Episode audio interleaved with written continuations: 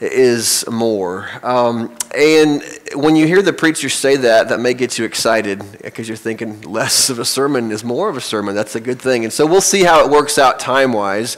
Uh, but I will uh, offer you this that I hope that uh, um, I've really tried to focus. I have six pages of notes. Normally I have eight or nine. So that may be good for your, uh, your New Year's uh, Sunday, first Sunday of the year. Um, here's what I want us to think about, though. You ever feel like life becomes just too much?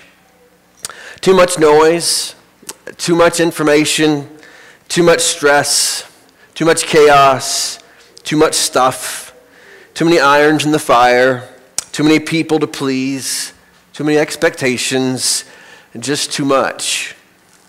And when life tends to feel that way, when it feels like life is just too much, what really happens on the inside of us is it makes us feel like that life is just not very much at all. We feel thin, uh, and I mean that in an emotional way, not in a physical way. We feel stretched thin. We feel pulled. Maybe we feel hollow. Um, too much tends to leave us feeling as if we are not enough. And so it's good to stop every once in a while and think about this question that I want you to look at the, on the screen here with me. It's this one that what, what could you do without in 2020 that would do you well? What's one of the, what are some things that you would think about? You know what, if I was to, to shed this, if I was to quit doing this, if I was to give this up in the year ahead, it would probably serve me well. I'd probably be happier. I would probably be, uh, um, have more time to do things that are more important. Uh, lots of things that maybe come to your mind as you think about what could I do without in 2020 that would do you well. And there are probably many good answers to that question.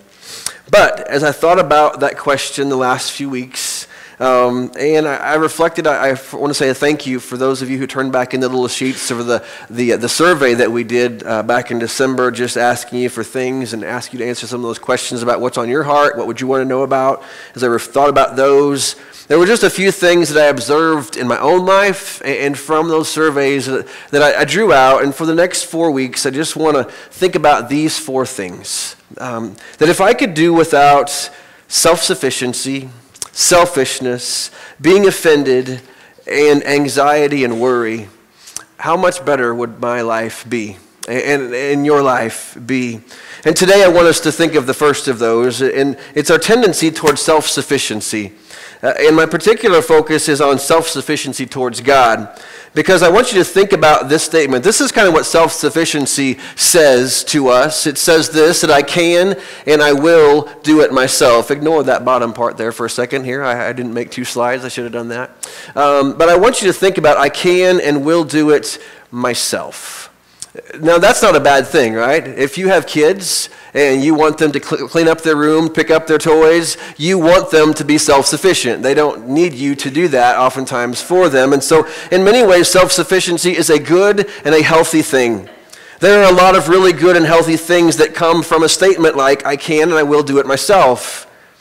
It is a good thing when I can care for myself. It, it's healthy for me to provide for my needs, to manage my life, to, to maintain healthy boundaries, to, to pursue growth in many facets of my life. It's, it's good for me to say to myself, I can and I will do it myself. And we should work towards that. But that's really not the focus of what I want us to think about here today.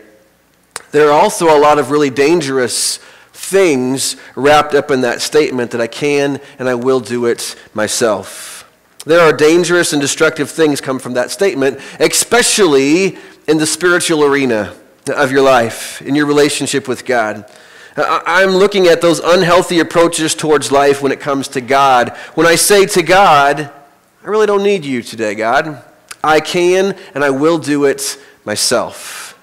It is that kind of thinking that gets us into all kinds of trouble.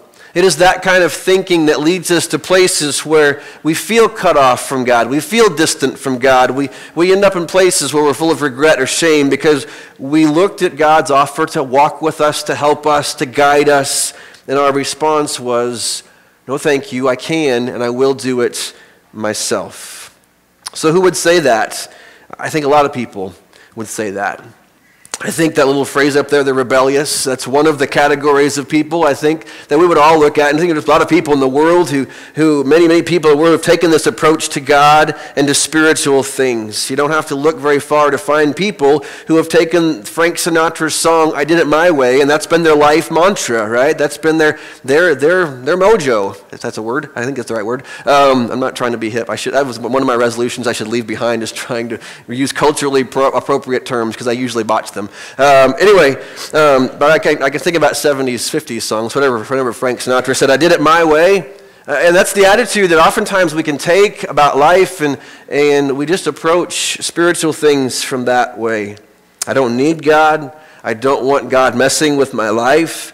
I am capable of deciding and leading my own life. Thank you. I will do it myself, God. But so the rebellious are certainly a category that we would think, well, of course, that's that group of people probably think this way. But the rebellious aren't the only ones who say that to God. There's another group that probably hits a little closer to home for, for the crowd that's here today. It's not just the rebellious, but it's also the religious. Um, the rebellious and the religious. When Jesus came, he dealt with a lot of people who did a lot of very spiritual and re- religious things. Their life was consumed with religious things, in fact. That was, they were devoutly religious. And yet, their attitude towards God is very much in law keeping, very much in being better than other people because I'm more moral than you are. And so their attitude towards God oftentimes came across as I can and I will do it myself. I don't need you to do this for me. See, many religiously engaged people say the same thing to God on a regular basis. And we may give him credit. Oops. well, it's January 5th, and I, I just spilled my water when I moved my stand, so. So whoever's music is up here is now wet, so I apologize to whoever that was. Um, and so if water starts running off the stand, I will clean it up later, okay? Um, and so uh, another thing I should scratch off of 2020 is being clumsy. And so apparently I haven't stopped doing that. So many religiously engaged people um, say the same thing to God. Now, we may give him credit for getting the flame started. You know what, God, you've done a great thing. I'm glad I met you. I'm glad you've really set me on this path of, of knowing you, of walking with you. And, and yet, in our daily life, in just our day in, day out living, we tend to live very independently from him. Um, Craig Groeschel, several years ago, wrote a book um, entitled The Christian Atheist. Um, and, and, it was an inter- interesting book and because it reminded us of this very idea. That book made the case that while we may claim to believe in God, we live lives that function as though we don't. That we are, in practice, atheists. That if someone was to look at my daily life, they would not necessarily recognize someone whose life is any different than anybody else's life um, who doesn't believe in God.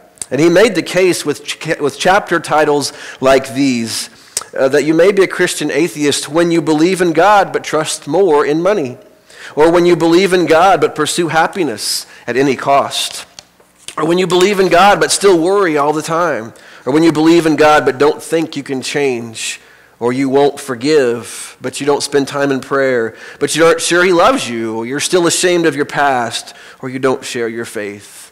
Those kinds of things are indications that, that yes, I may up here say, yes, I believe in God, and I, God's an important part of my mind, but in my daily life, I am practically living in a way that says, no, thank you, God. I can do this. I can handle it, and I'll do it myself, thank you. I don't need you interfering in my daily life and my daily patterns. So, in many ways, in too many ways, we can practice a spiritual self dependence that keeps God at arm's distance from really impacting our life. And I think that is something I can do without in my life is that, that stiff arming of God to say, God, I, I got it. I'm okay. I'm, I'm gonna, I can get this today. Um, and, and I would be well served, probably as you would, to get rid of that unhealthy version of self sufficiency. And so the good news is, is that God invites us to a way of living that rids that from our lives.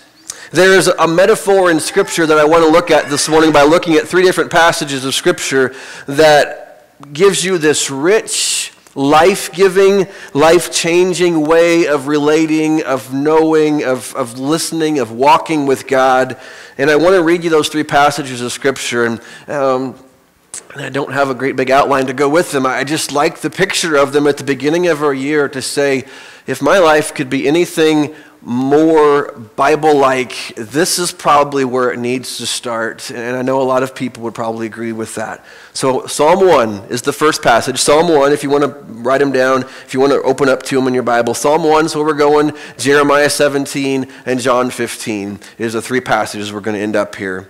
All right. So, Psalm 1 um, says this. Uh, it's the opening of, this is the first of, of 150 different songs that, the, that was part of the, the hymn book uh, of Israel. Um, and this is where their worship began when it says this. Uh, again, we talked about the rebellious and the religious. I think Psalm 1 talks a little bit more about the attitude of the rebellious in verses like this Blessed is the one who does not walk in step with the wicked, or stand in the way that sinners take, or sit in the company of mockers. And that verse kind of gives a picture of, of some, someone who continually draws us closer and closer in fellowship, right?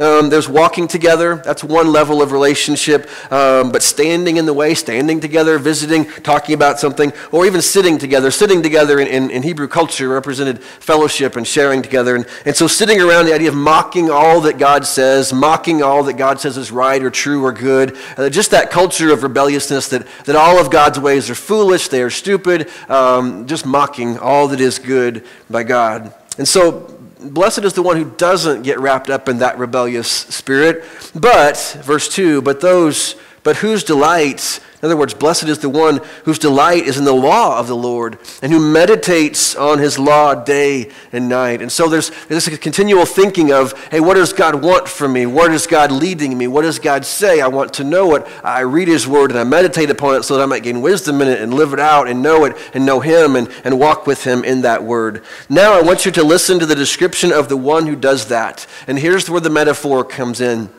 I think is helpful for us to think about in our life. Verse 3 that person is like a tree planted by streams of water. And that's the image, this idea of, of, vegetation, of trees, of branches, that the Bible continues to use to talk about a life that is um, connected with God at a life giving level. Not just a head knowledge of, yeah, I do religious things, but there's, when you think of a tree, a tree planted by streams of water, what does he say about it? It yields its fruits in season, and whose leaf doesn't wither. And whatever they do prospers. There's just this life and vitality that comes into that life, the person who just walks with God. Now, don't read this at a superficial level thinking, well, I'll never have to worry about paying my bills and all that. That's not what this is about. This is about your soul. It's about your soul being connected to God in a way where it's being fed. It's receiving things from God that bring life and vitality and energy and wisdom to your soul. And I don't know about you, but a lot of times our souls can get very, very tired. We're so busy doing all the other stuff, we don't t- take time uh, to care for the soul that lives within you. But this is all about a person who, who makes time in their life to connect with God in a way that allows them to receive from God and be fed by God and to rest in God and, to be rejuvenated in God, in His Word, in His life. And so that person is like a tree planted by streams of water. So no matter what's happening, as long as that stream is flowing, that tree is always going to have life in it and through it. Uh, it's going to bless others. And then he gives the contrast of that in verse 4 and 5. Not so the wicked. They are like the chaff that the wind blows away. So while one picture is a picture of, of a tree that its leaves are always green, it's always producing fruit, the other is, is, the, is the stuff that's left over after harvest, right? It's that stuff after you've combined your fields that just blows away in the wind. There's no substance to it, there's no life to it. So he's warning us about the condition of our souls. They're like chaff that the wind blows away. Therefore, the wicked will not stand in judgment, nor sinners in the assembly of the righteous. For the Lord watches over the way of the righteous, but the way of the wicked leads to destruction. And so Psalm 1 gives us this picture of a tree planted by a stream of water that it's feeding the soul of a human being. And that's what God's inviting us into. And, and you see how self sufficiency resists that? Now, God, I'm going to walk over here. I, I, can do it. I can walk into the dry, weary lands. I can go over here, uh, but I got to stay connected to God. Self sufficiency fights against that. And so we have to fight against that as well. The second passage is this one Jeremiah chapter 17, beginning in verse 5. It says this.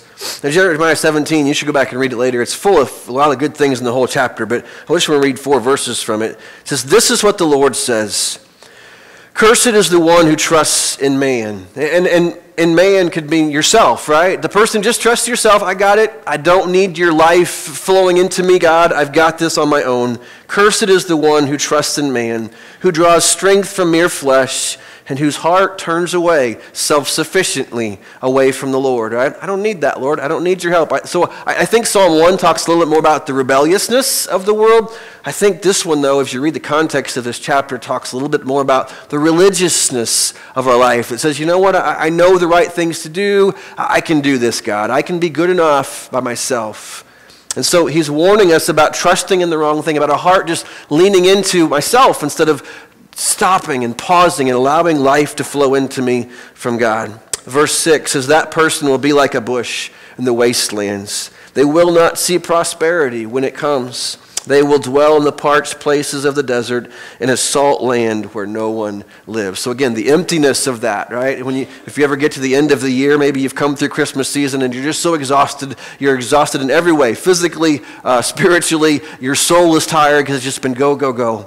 And you get to the end of that, and that's, that's a picture of that. I, have been, I need to stop and recharge, not just physically. I don't just need a nap. I, I need to connect with God in a way where my soul is being fed. And that's what he goes on to talk about in verse 7 that blessed is the one who trusts in the Lord, whose confidence is in him. And so, not trusting in myself or others, now I'm trusting in him.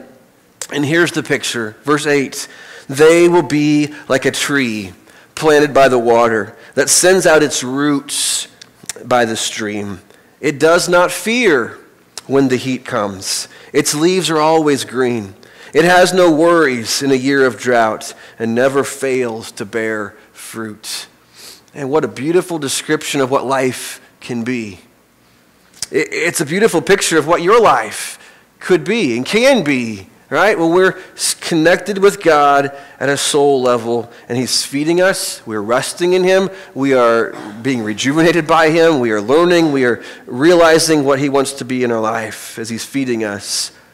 But it's about who we trust in, about making places in our life for Him to do that.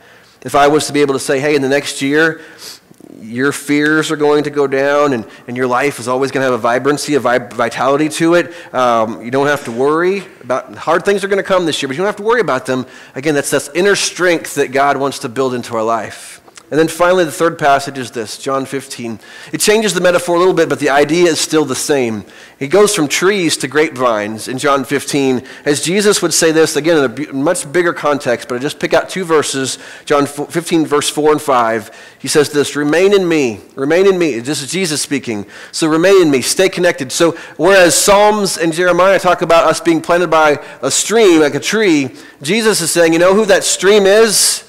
That stream is me. It's Jesus. And he says, You got to be remain in me, abide in me. He says, as I also will remain in you. So do you see the life-givingness of life-givingness, life-giving nature of that relationship, right? I abide in him, he abides in me, and there's this life that we receive in doing that. No branch, and what are you and I?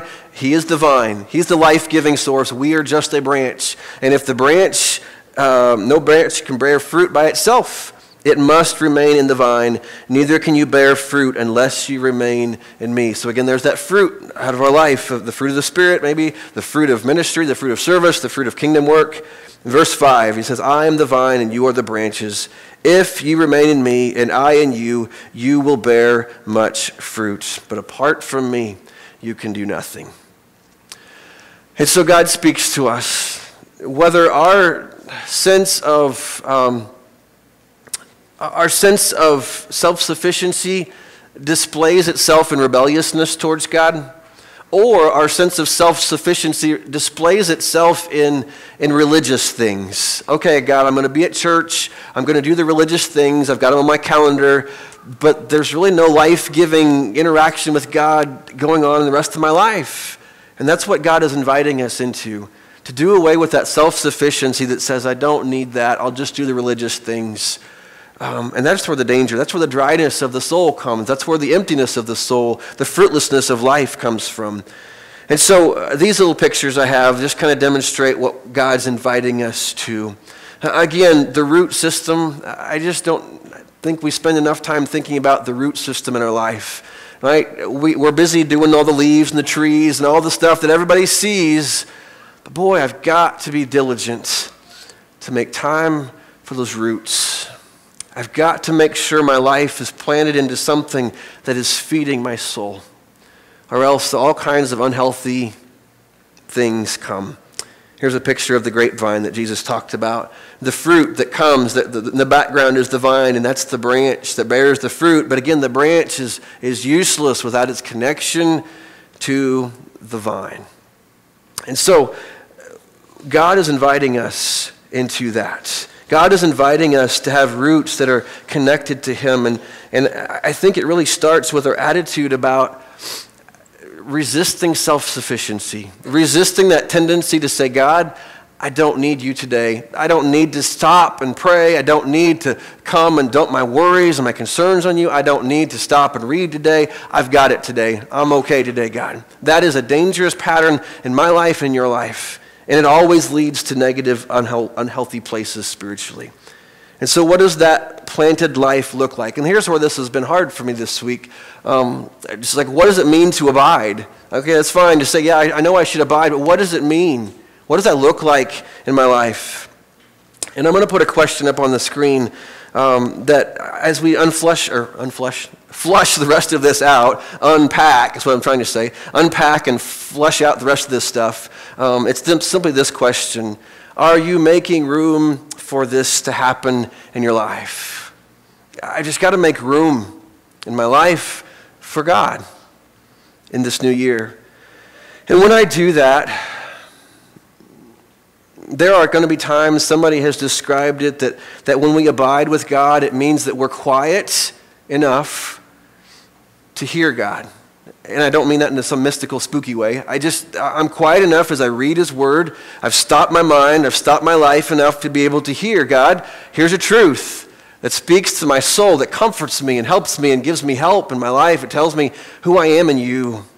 It helps me not to have to fight so much in the world because I, my soul is, is fed. Or, or maybe it's this whole idea of resting. God, I'm exhausted from the rest of the world and I need a place where I can just put down my guard and just breathe.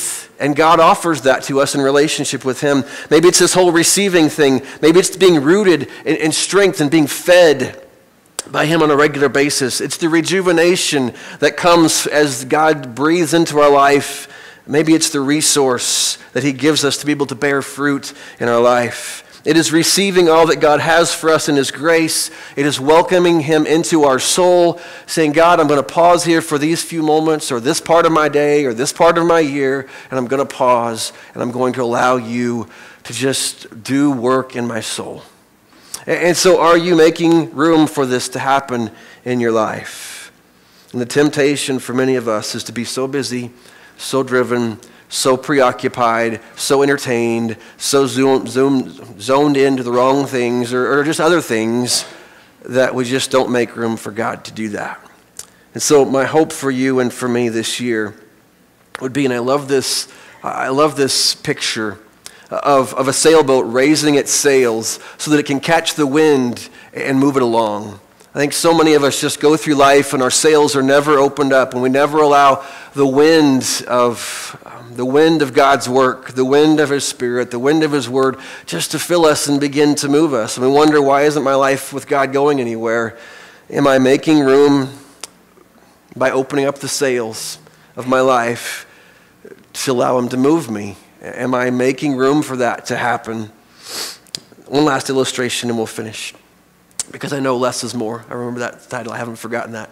Um, I love this picture. One preacher I listened to, I think he took it from Calvin or somebody, one of those old dead guys from church history, um, that talked about the rule of life and how they built the, the whole Christian calendar. We don't do a lot about that here, um, and maybe we should do more of it, but just the whole idea of Advent and Lent, and then they went into a time in the summertime of rest and retreats. And so you'd have the time of focusing on Christ's coming and Christ's work in, in Lent through, through his resurrection and through his death for us. And, and there would be that focus of the calendar that yearly reminds you this is who I am in Christ. He has come for me. He has died for me. He has risen for me. And, and then there's a time in the summer to rest. So they built their yearly calendar around that. But they also focused it down to monthly things. That monthly, there was one day out of the month that they would take to retreat, to refocus, and to recharge.